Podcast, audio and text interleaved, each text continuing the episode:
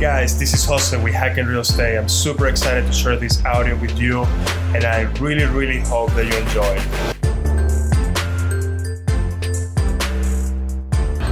Hey guys, welcome to Hacking Real Estate.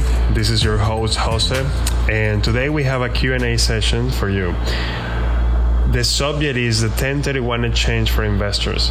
See, every day I think about how I can improve my business, how I can provide the best service to my clients, and how I can be more efficient with my daily, with my everyday task. And I also think how I can bring you the most value.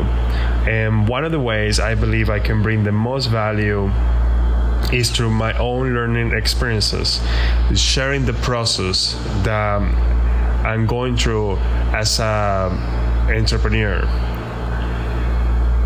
Now, going back to the subject, the 1031 exchange. What is the 1031 exchange? The 1031 exchange allows an investor to sell a property and reinvest the money into a new property and defer all the capital gains.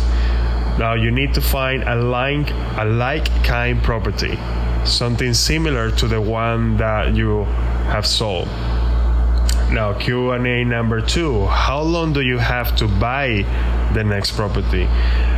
From the time of closing, you as an investor have 45 days to nominate the potential replacement property. And then you have a total of 180 days from closing to acquire the new replacement property. So you have six months to find and get that new property.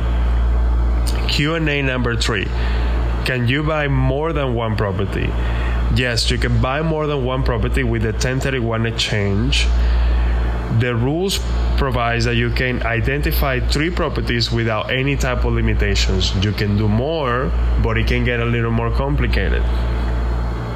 Q&A number 4 what happens is if I receive any cash from the sale, well, if you receive any cash from the sales, you're gonna have to pay for that money. That money will be taxed. Q&A number 5. Can I use a 1031 exchange for a vacation house?